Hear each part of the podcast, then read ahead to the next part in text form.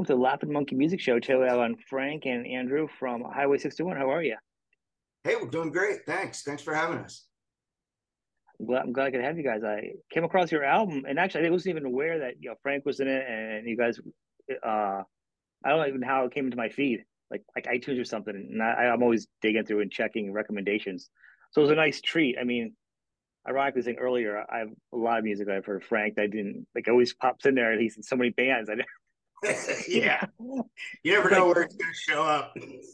He's like, yeah, the Kevin Bacon of like rock and roll, like the eight degrees. So, uh, pleasantly surprised once again. And, but the band's great. You want to start off talking about like the, the formation of, of this band itself? Like the, it's like a, anyone? Yeah. I mean, when we, we, we started in high school, actually, I was in high school. I think Andy was in college, but this is back in like the, late 80s and uh you know i was playing with like my friends from high school and wanted to start playing with actual musicians. And andy and i met through an ad in this uh, out here. It's called the recycler. I don't know if you guys have the recycler but it's you know no, like a classified about, yeah. ads thing. A lot of musicians meet through that. And uh the original band we formed uh essentially became highway 61 over you know many gigs and many years and so we had made a uh, did a few years as Highway 61, made a lot of demos and stuff, but never got a record deal. Um, and by the early 90s, it broke up, but we stayed friends. I went on to do my own music career. And then uh, pretty recently, we reunited and made this new album, Driving South, which is mainly the best of the old material, but uh, a brand new song on it called Black Magic. And um, Andy, you can take it from there. But that's sort of the, the history of how we got here. Yeah, well, basically, uh, we had not played together for many, many years, but we stayed friends, and occasionally we'd get together and play, but not very often. And mm-hmm. um, uh, a couple years ago, I asked Frank to help me out with the song that I was working on, and it came together really nicely. And that turned out to be Black Magic, which is the new song on the new album, and it came out really nicely. So we got decided to get the rest of the guys together and that's record cool. the best of the old stuff and uh, this new song that we got. So you guys had pretty much the same sound early on, or is it just a revamped as you've been musicians so much longer now?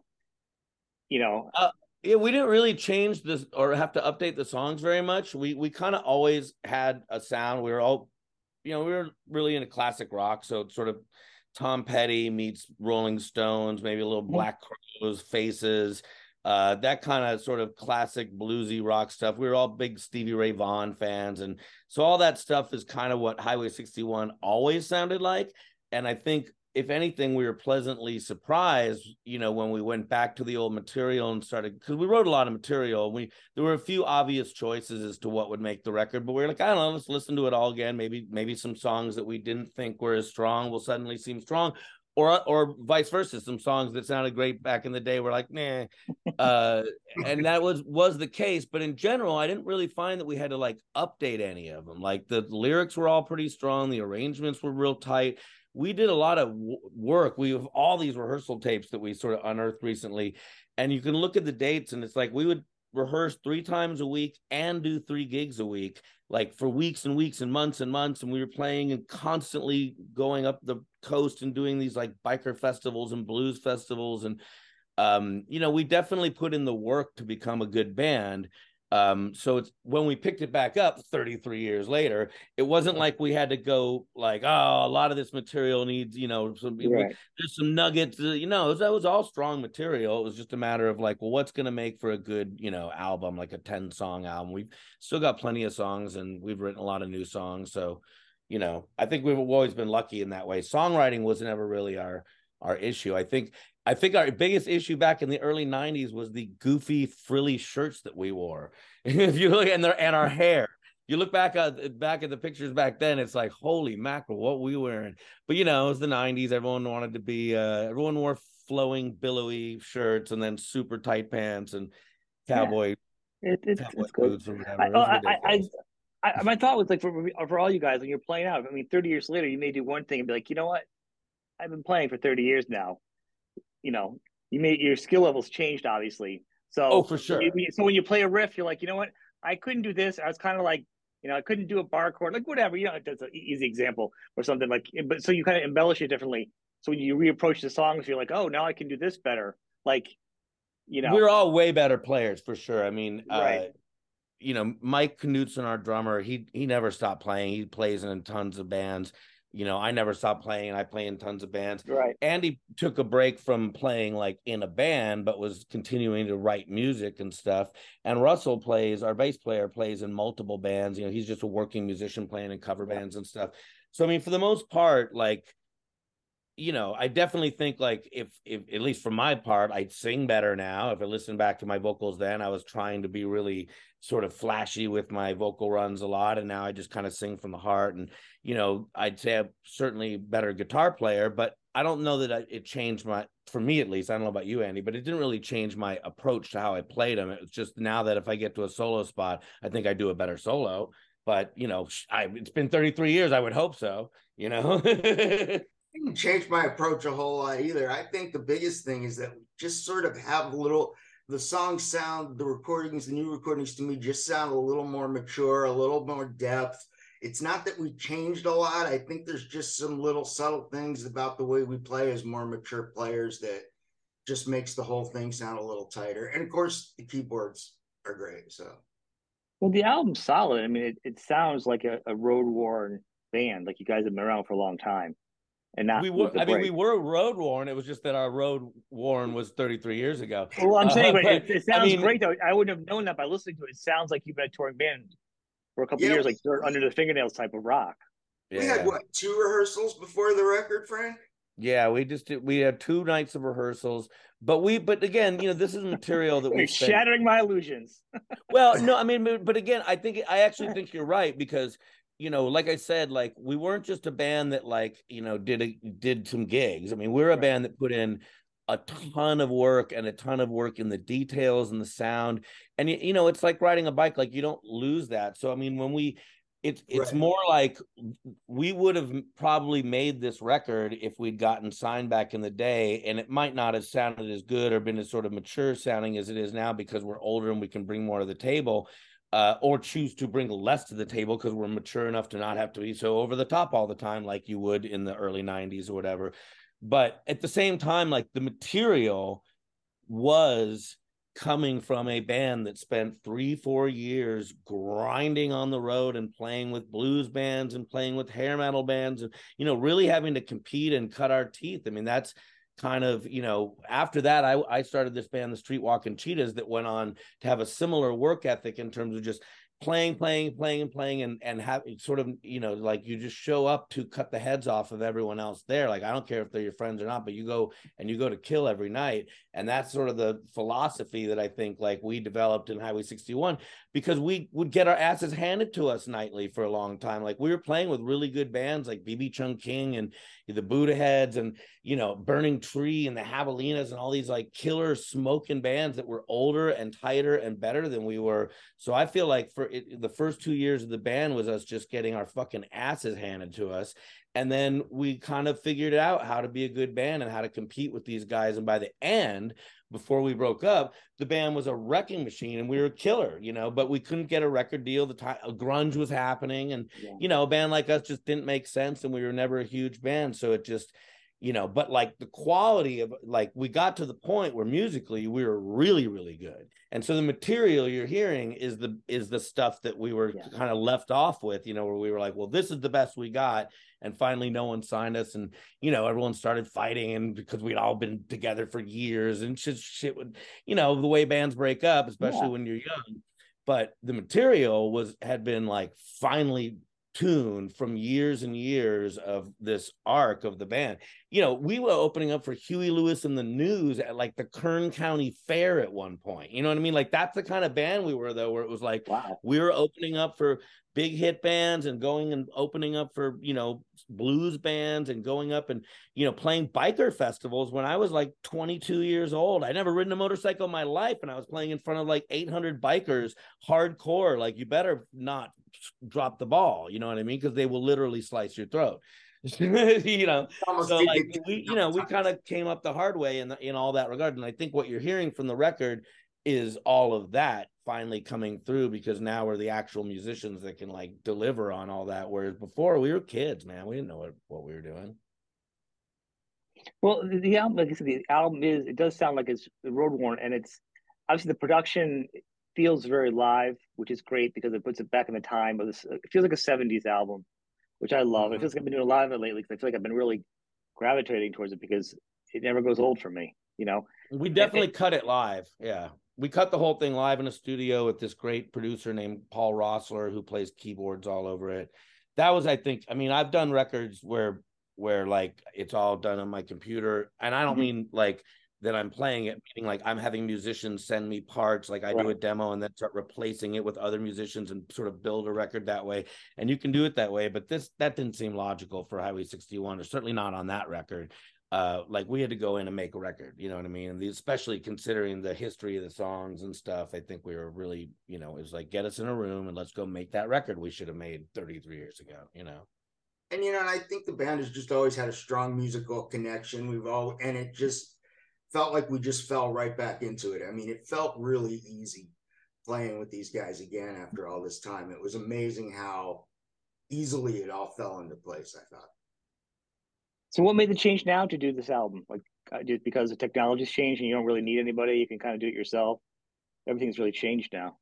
Yeah, I mean, uh, there's lots of ways that you can make records these days, but for the most part, we did this the old-fashioned way. We, you know, we uh did some woodshedding ahead of time, talking on the phone and Zoom meetings and stuff, and everyone kind of knew what the materials going to be and but then we just went in for two nights and rehearsed and then cut the basic tracks over a long weekend and but we all have home studios so then some of the overdubbing and stuff we right. were able to do at our own place and fly stuff in but paul paul roessler he was kind of the central nervous system and his studio Kitten Robot for the whole thing in that like if we any of us that were working on tracks it all went to paul and he was the guy that mixed it and he was not familiar with the history of the band. I've worked with paul many times on different projects and different bands but like he didn't know the highway 61 guys uh, and he didn't know our history so he came in with totally fresh ears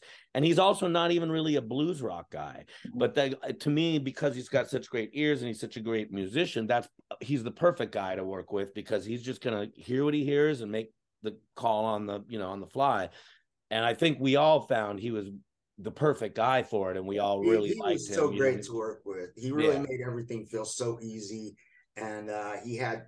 You know, his studio is beautiful, tons of great gear. I get to play through what is it, 67 Marshall stack. I mean, it, so I mean, what what's not to like? He was fantastic to work with. He really was. Well, I, I, my my other question partially was because back in the time, back then, you, you needed a, a label to, to put an album out now you don't need anything really. You guys have your own studios, as you said. You know, you can do everything digital. You can down do your album can be out digital. You can build your own websites. Like pretty much everything is kind of punk. Yeah, although true, but although we decided to go with a label on this one, which is Rum Bar Records, and the reason we did that is that I had worked with Rumbar with the Streetwalking Cheetahs, and they had also signed some bands uh, that I knew or that were sort of part of the Cheetahs extended family, the Magnificent and Legendary Swagger. And I knew some other bands. I just liked this label and I enjoyed working with them. And they're a small label, but they've got, you know, a, a mighty reach, like a lot of credibility and great relationships with radio and great relationships with press. And we're not a typical Rum Bar band. They tend to do more like power pop and punk and garage but Lou, who runs the label, like knows good music and he's a fan of the Cheetahs and sort of just my work in general. And I just kind of knew that he was going to love it. Uh, and he did love it and he wanted to get behind it. And uh, I, you know, I think these days, yes, you can do it on your own. And I sometimes do that with my stuff. And we were totally willing to go down that route of just putting it out on Bandcamp ourselves but there is something to be said about you know infrastructure having a team having someone else to work with and you know having some people to help you out with art uh, and also someone who you know has relationships that maybe we don't have and can get us some exposure. So to me it's worth working with with indie labels if you find the right one and the right people that you can work with and they're not asking for anything outrageous and you know it's sort of a partnership on these sort of per case basis that being said like you know uh, we did the record on our own and then sent it to the labels so we weren't really yeah. like looking to like get a label's you know input on what the record should sound like we knew what right. we wanted to sound like but we also knew the songs were really good and I was pretty confident that we would find a label, and I was p- pretty confident that Rum Bar would be the right label because I just loved the label and thought they were doing great stuff, and Lou's got great taste. That uh, and so we got you know we put the first single out in this video, music video, Stranger, and then the new one, uh, Black Magic. There's a video coming out, and you know it's cool. For instance, when you have uh, you know Lou the label can take stuff and help us get it placed. So, like mm-hmm. Big Takeover Magazine is going to do uh, a premiere of the video on June 9th. And like those are the kind of things that if we were on our own, it's harder to get those little, yeah. you know, press coups and radio coups. We've been played on, you know, lots of satellite radio and stuff. And it's like that stuff's hard to get without, you know, proper promotion or a publicist or a radio promo person or whatever. You've seen Spinal Tap, you know how radio promo works. I've seen it so many times. And I actually worked in radio promo for a while. I've done a little everything in my life. The fact that now I don't do any of it. I don't even work in the field. I've come back with my own time and energy during COVID just to support bands because I know how bad it is. Well, then you're literally. in it for the right reasons, clearly. Well, there's no, I'm not in it for the money. So I'm like literally just in it. yeah, yeah. I don't, I don't, like everyone else in music, I don't make money off this. I just do it because I want to support bands I like. That's it. So, well, it, right I, it's it's it's interesting because you have more control. A lot of bands will do that. They'll make their albums and they can present it to an indie label and do that. We will have more control, which is great as an artist because it almost gives you best of both worlds. But listen to this album. It's neat because I was listening to. I can hear where either either you'd have a really good good luck or or a rough time finding a, a label for it because like half the album is scattered is really just rock and roll, and then half of it has is like solid blues, like blues like runs in it, like literally just like blues scales you hear like in it. So I mean, it's like it's not a rock and roll record, but it's not a blues record. You know what I mean? It's like split down the middle. So like, you know, if you're a blues label, yeah. like, well, it's half blues, or a rock label might be like, oh, it's half rock. Too much blues. You know what I'm saying? Like you never, you're always on the cusp of one or the other because you're kind of like right down the middle with this one. So I mean, that's me, pretty much why we never got a record deal in the first place. I think. well, and I, I, I get it. That's my point. Is like, and it's always hard because they always want to put everybody in a, a perfect label. They always want to have the band that sounds just like the band that just had a hit. Exactly is really what the labels really wanted, always wanted. To me, it's always a home run to have different sounds. You know, I mean, I just you know, I love I love an album where every song's different. I just you know, it was another album just like that. Every song's different, and, and this this album, you know, two it's like two different styles of music and like just mesh together. You know, and and also as you actually just saw you did the uh, an acoustic version of Stranger, which I like too. I like the fact that the songs can be torn down, and I imagine every one of these can be torn down acoustically because that's yeah, yeah. really they, how a song can be tested. I mean, Andy and I used to write almost everything on acoustic, and to this day, I pretty much write or start everything on acoustic because you know who wants to be playing with a big huge distorted amp while you're just sitting around watching tv it's like you kind of just fool around on acoustic until you got something right. to work with. But even if I'm writing metal or punk rock, I feel like it still kind of starts on acoustic. You know what a guitar sounds yeah. like. If it, you, you, can imagine with the band and stuff, but the overall song should kind of work in its most stripped down fashion because that's sort of the primordial idea. You know what I mean? Um, but yeah, I mean, I don't know. You're right. I mean, it's we're a rock and roll band. We're a bluesy rock and roll band. I, I think these days with bands like you know, rival sons and Gary Clark Jr. They're, I think people kind of understand that you can be a little blues and a little rock. Oh yeah, I think it's definitely uh, back now. You know, yeah. in, a, in a good way. And it all was... of our guys, our big influences, I think, you know, Tom Petty and Jeff Beck and you know Rod Stewart and the Stones. Those guys all kind of walk that line between those two. You know what I mean? Uh, so I don't know. I don't know. I, I feel like we just kind of would write songs and then pick the best songs, and those would become the ones that we'd focus on. You know what I mean? Because you know, they're not all great. You know, sometimes you write some some crappy songs, and you just, those ones go by the wayside. We've just always played what we like. I think. You know, I mean, if the songs appeal to us, we figure they're going to appeal to other people.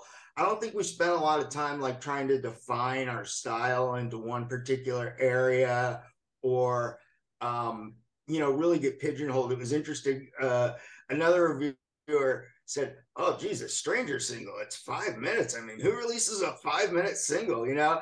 And honestly, I never even thought about the song being five minutes long. You know, it's we just play what we like and what sounds right to us. And the funny part was is they listened, they played the song and they went, "Wow, that was the shortest five minutes we've ever listened to. That was great." You know, so we just play what we feel and what we like, and I don't think we really put a lot of thought in trying to you know follow one particular sound.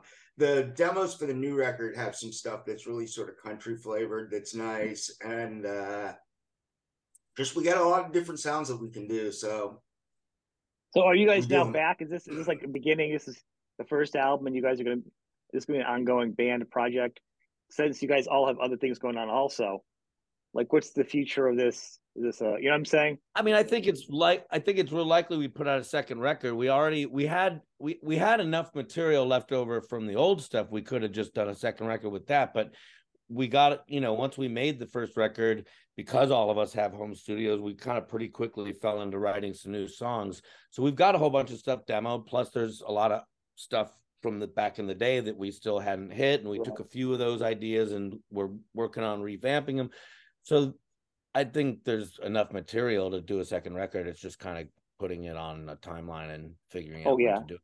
Well, I didn't and, think it'd be you know, a, we, a and we did a bunch of material. Gig, you know, we did a bunch of gigs too. Uh, right when the record came out, we did a slew of gigs, which were the first time we played live together in forever. We did a bunch of like right at the end of the year, and then uh, did a, like this mini tour with this guy Adam Bomb and this yep. uh, sort of guitar hero guy and uh, and that was really fun because not only was it the first time we played gigs in forever, but we played a bunch of them in a row. And you know how being in a band a musician is like, it's nice when you can do a bunch of gigs in a row because after a couple you get really cooking. You know, that's like after you've yeah. done your set like t- twice in a row, you show up to that third gig, and you're like, all right, we know exactly what we're doing now. You know, and you know it. so that was really fun to like get a bunch of gigs under our belt. So hopefully we'll just get some more gigs and make a second record and you know do all that that stuff. I, I don't know that we're going to become like this hard touring band. No, no, I don't, I don't mean that, but I mean you guys are together. To this point, yeah, but we're together but and we enjoy playing together. Technology, you guys can music, write, so. yeah, right. Even every couple of years to now, like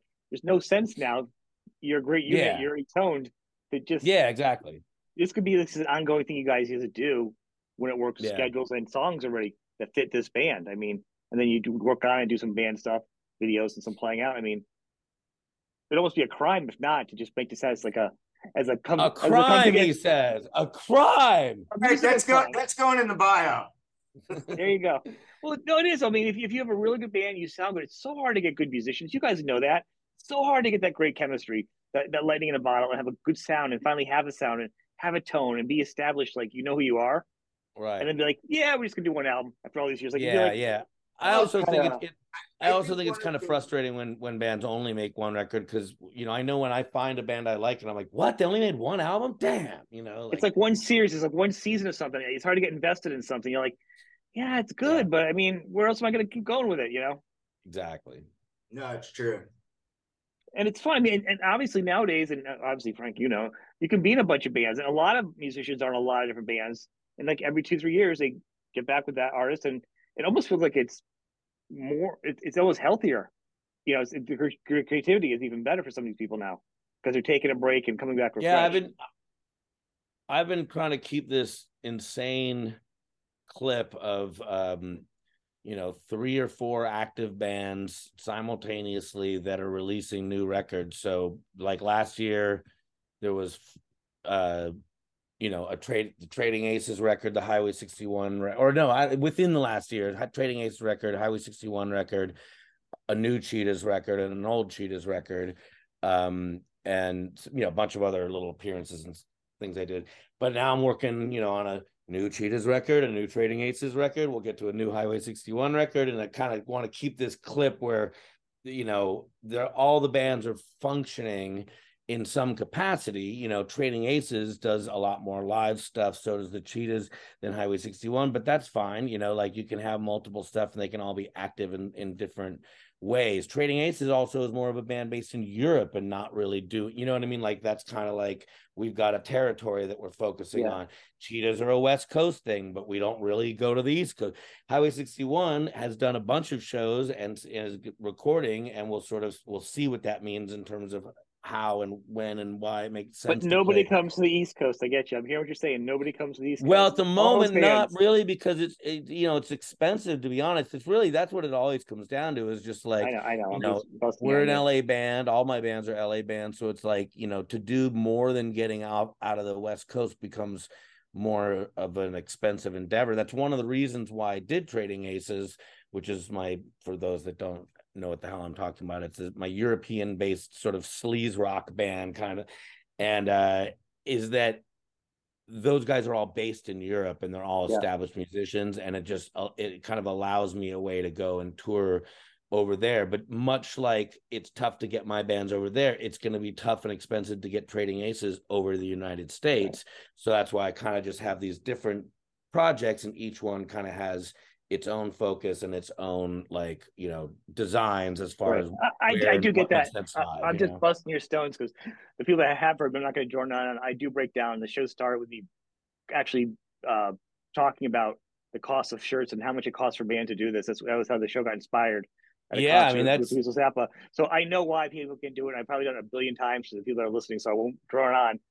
I do know why. I, I always like to break down why a band can't do it I couldn't. Yeah, no, I mean it's it's exp- it's expensive and it takes a lot of energy to be in a band. I mean, you know, uh, just to just to, to do things like you just said to make merch to to build a website. I mean, sometimes you know you have to either all be able to do that stuff yourself or be able to afford to do it otherwise. And if you don't do it, like people are like, "What? You're not on social media? What? You don't have merch? What? You're not on and a cool touring label? and touring you know? is like you know it's a grand it's a grand a day for like a bus, or small things. It's hard to get oh, buses yeah. right now because of COVID, everybody wanted one. Now all of a sudden, there's a shortage of that. Gas prices, and then if you yeah. have merch, you got to tow your merch, so which means it's going to cost gas more on your gas. You have to figure out how many shirts yeah. you're going to make in advance. You got to pay for the shirts in advance. The Tolls, get, hotel uh, rooms, clubs, you know, you're getting taxed, and the clubs are actually taking an extra tax out of your merch again. Nowadays, it's getting worse. Yeah, yeah, it's, it's crazy. It's, it is and then in the states, you got to deal with the fact that most of the bigger venues are all owned by Live Nation or another operator like that. So if you're not in that game, you're not even hitting any of those yeah. venues. It's a whole it's a whole racket. But but but anyways, uh that all Music being said, th- that all being said, that's why I think with with our band with Highway 61 and just the way I've been operating in general is like you know you you you can't you have to figure out what you want to do and what your goals are and live within those goals because if you set a bunch of unrealistic goals you're just going to fail you know what i mean? And you know failing early on and stuff as you learn how to how to you know do it is fine. But when you get to the point you know like we're all adults in this. If i'm going to keep playing music it's got to like make sense and it can't just be a financial bloodbath every time. So you have to figure out ways to work within the independent industry or create your own independent little empire or a combination of the both or whatever your approach is. But you can't just sort of just sit there and piss away money on random shit. You know what I mean? Like, you, know, you need to make a profit. You guys don't. Yeah, musicians well, don't get insurance. Musicians and the way that you make it, and, the way you make a profit you is you have live. to decide. Yeah, you have to decide what your goals are. Like, if I'm going to make this record, what's it going to cost? Who might? Who's going to buy it? How do I reach those people? How long do I give? You know, to sort of set mm-hmm. some realistic goals before you just jump in. You know what I mean? Which Andy and I did with this band. You know, we sort of decided, you know, kind of thought about between the four of us, but I think it started with Andy and I just kind of going, well, what is, you know, what are we going to do? You know what I mean? And, and then when we got the label involved, it's like not you, you know, you got to look at it realistically. It's not like, oh, we just got signed to a label. We're gonna be huge now. You know what I mean? You got to go, okay, well, this is this label that's doing this. And, you know, we kind of understand where we're operating and how much they're pressing and what we're doing and what kind of numbers is realistic for so that you're not just sitting there and setting yourself up to get, you know, bam, bam, bam, just shot full of holes and and die, you know. Now, are you doing all the videos? Because I know you're a video guy. Uh, yeah. So far, we've done two music videos, and I directed them I tend to direct most of my band's videos for really the only reason is that I don't have to hire myself. I'm willing to work for free if I'm hiring me. So, uh, well, I would think it's got to be a balance, I, right? Though, besides economic, I mean, at this point, you know what you want, and, and it's got to be hard. To, yeah, to yeah, for told sure. what to do for your own creative process. Not saying an actor. Yeah. But when you're doing something musical, it's like I kind of know what I need to do. Yeah, I, I direct them and I edit them, and usually I just go in knowing what I want out of it, so like I can kind of move it quickly and keep it on whatever budget we're gonna do, and it makes life easier. Um, I've certainly done videos where I was just a musician; I didn't have to worry about all that stuff. But a lot of them lately, certainly since COVID, I just kind of act as a one man band. Oh, I mean, I do hire, like you said, I'll hire actresses, I'll hire a DP, I'll hire, right. you know, I got to rent gear. I just and then lately I've been doing a lot of music video directing for other artists. Um, like I just did two videos for the Dwarves, and with that, I had to, you know, I had to get a special effects person and a prop master and rent out a club and pay some insurance and you know just do all the things you have to do to make a real music video. But they had the budget for all that stuff, so it's like if you're, and then what I do away from all this is direct for much more corporate gigs. So it's like, you know, if I'm given two hundred fifty thousand dollars to go make a big yeah. corporate spot, then that's the that's the gig we're gonna do. But if I've got two thousand dollars to make a music video or two hundred dollars, then that's what I'll work with. You know what I mean? But you know, I'd rather it's more fun to work with with uh two hundred fifty thousand dollars. There's no doubt about that. But I would imagine it would be so so Black Magic is the second. Sec, that's the second single because you're not, are you counting your your acoustic thing as your second video? Or that would be your so Black Magic is your third. Yeah, yeah, that was kind of a little bonus thing. A little uh, fun Black Magic's okay. out on June 9th, and we did a video for that back in I guess February it was, and um uh it it's it came out really really good. It's very kind of witchy, and uh the vid the song's got this sort of Santana, wouldn't you say? I mean, Andy wrote the song; he can kind of tell you, but yeah, it's yeah. definitely got a sort of witchy, mysterious, moody vibe. And we made a video that kind of feels almost David Lynch, sort of very abstract and artsy, and uh, it's got a real uh, cool actress who's uh, you'll see it's it's very gothy and it's I don't know I really like. But Andy wrote the song, so he can tell you more about the the vibe of the song. Andy, are you frozen? I don't think he's frozen there. Oh, I think he's frozen. I thought he was just really intensely listening to us. Like, wow. man, well, Andy, if you're there, you're frozen. Maybe jump back in. Yeah, pop out and pop back in. No, I'll just edit that part back. But but yeah, Andy wrote the song, and that was the song that kind of um prompted us to make the record in a way because basically um he was you know he was he hadn't played music in a long time, and I was kind of coaxing him to, you know, hey man, you should start writing some songs again. And the first song he wrote was Black Magic, and it was a real vague idea. Oh, there you are, Andy. Is you? Yeah, sorry, about no, no problem. I was tossing to you because he was asking about Black Magic. I told him about the video and said you wrote the song, but essentially I was telling him Andy had a couple new song ideas, and that was one of them. And wasn't even really a completed idea yet, but I, I was like, ooh, that song's really good. You should keep working on that. And that became Black Magic, which is the single.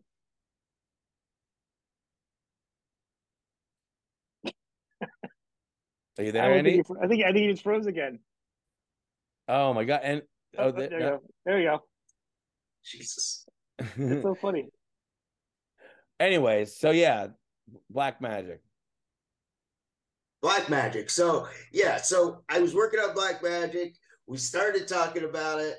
Uh, you know, Frank said, "That's the song. Finish that song." I finished the song. We got together. We did the demo. Came out really nice, and then we got the other guys involved. So that's the short story.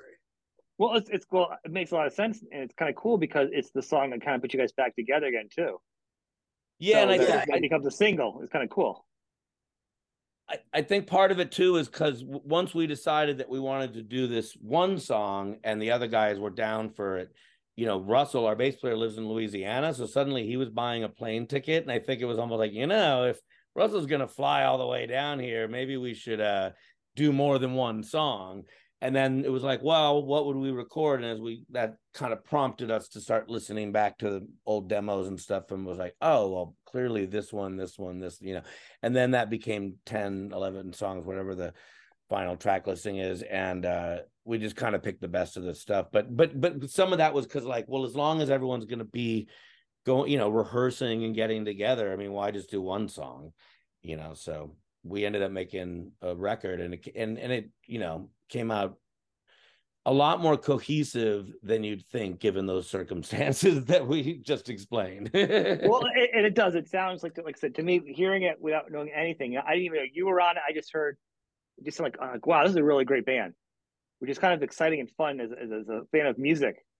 So i'd have no preconceived notions of your past history or the band's past history or anything when i listen to it you know? It just sounds like a hardworking band that's been playing for a while well that's you know? that's great that's the goal Right. So yeah. I mean, and there's no timeline on music because we see the album was. I mean, how long ago was the album released? A couple months ago. At this point.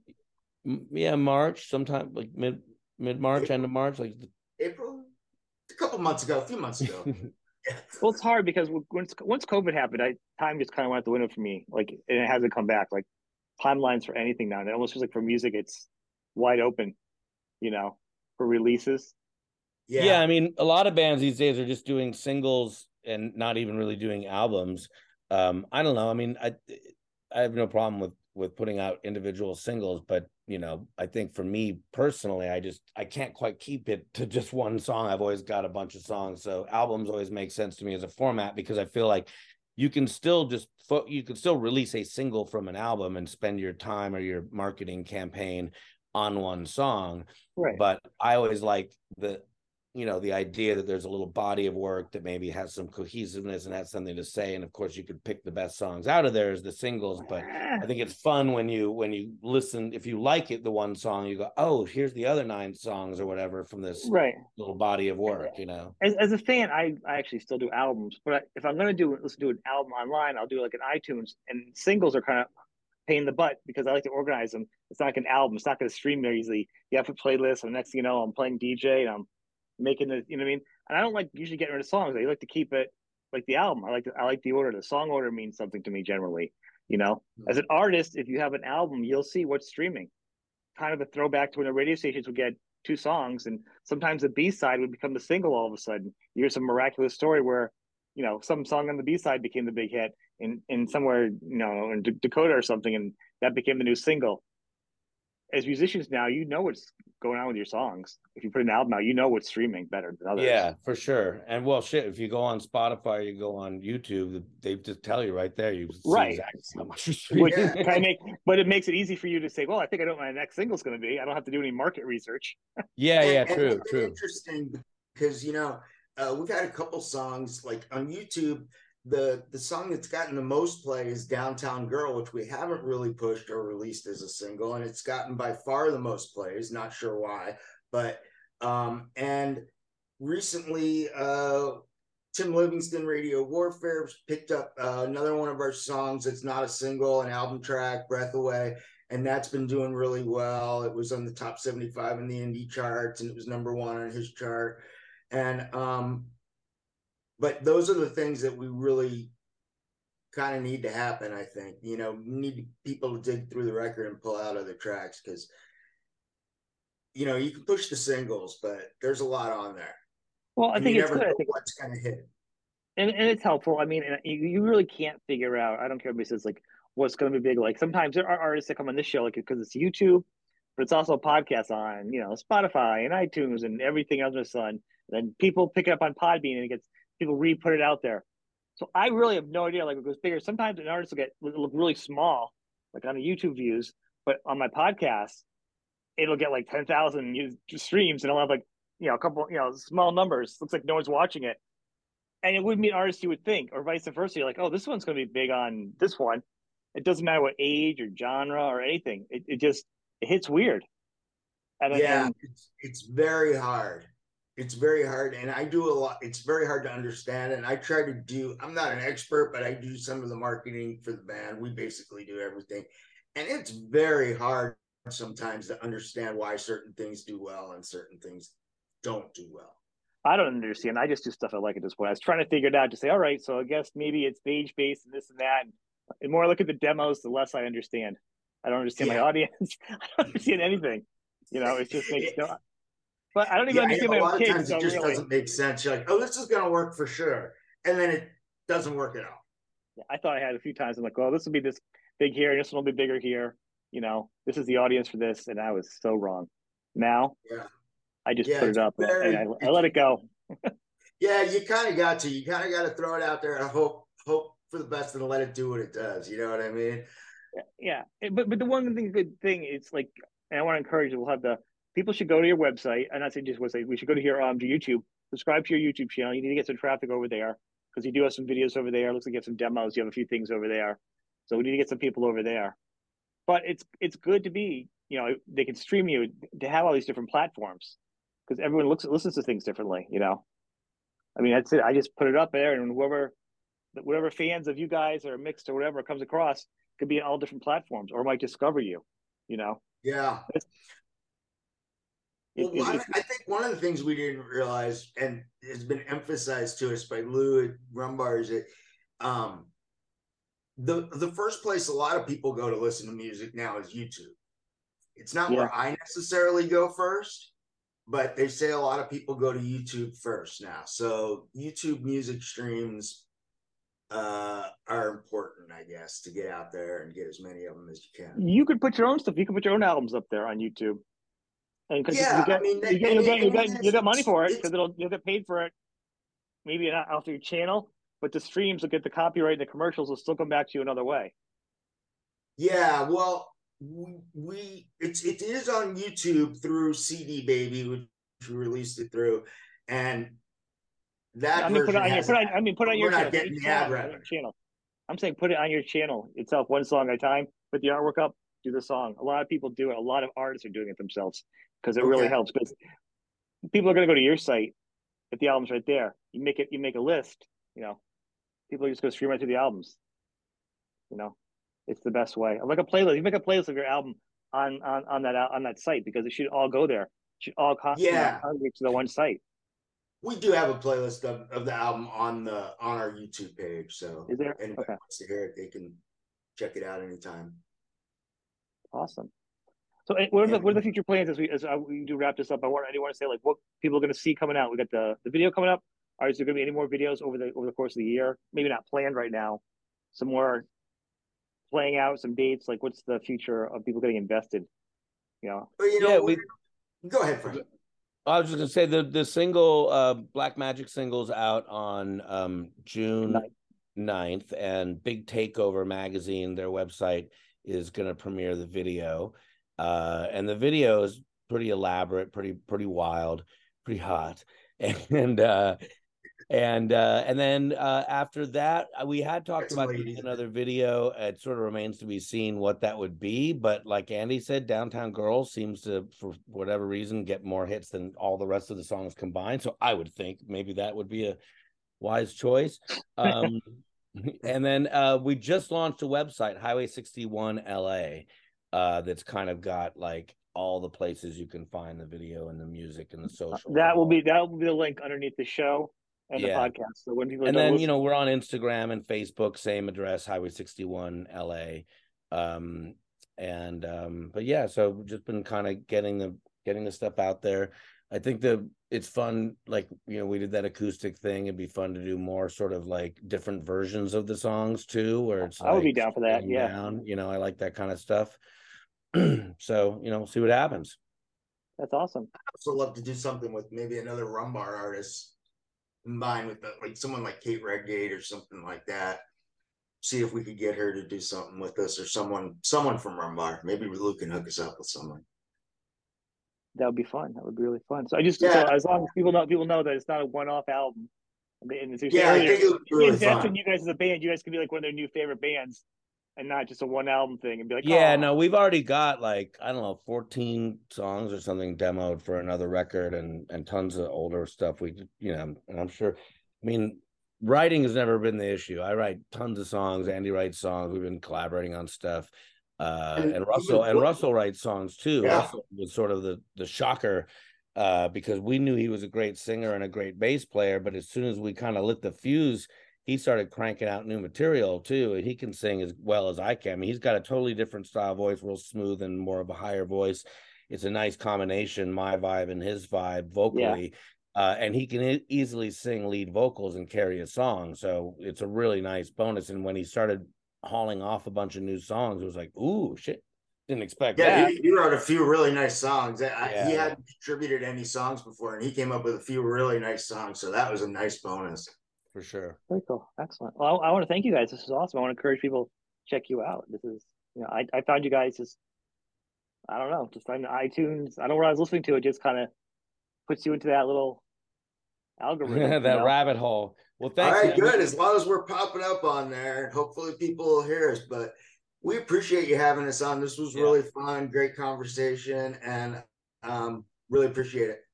Well, next album we'll come back again too. We'll, we'll revisit you guys. Right Thank on. You guys. Thanks, man. Thank you. Thank you. I really appreciate Thanks, it. Shawn. Take care. Really nice. Take yeah. it easy, buddy.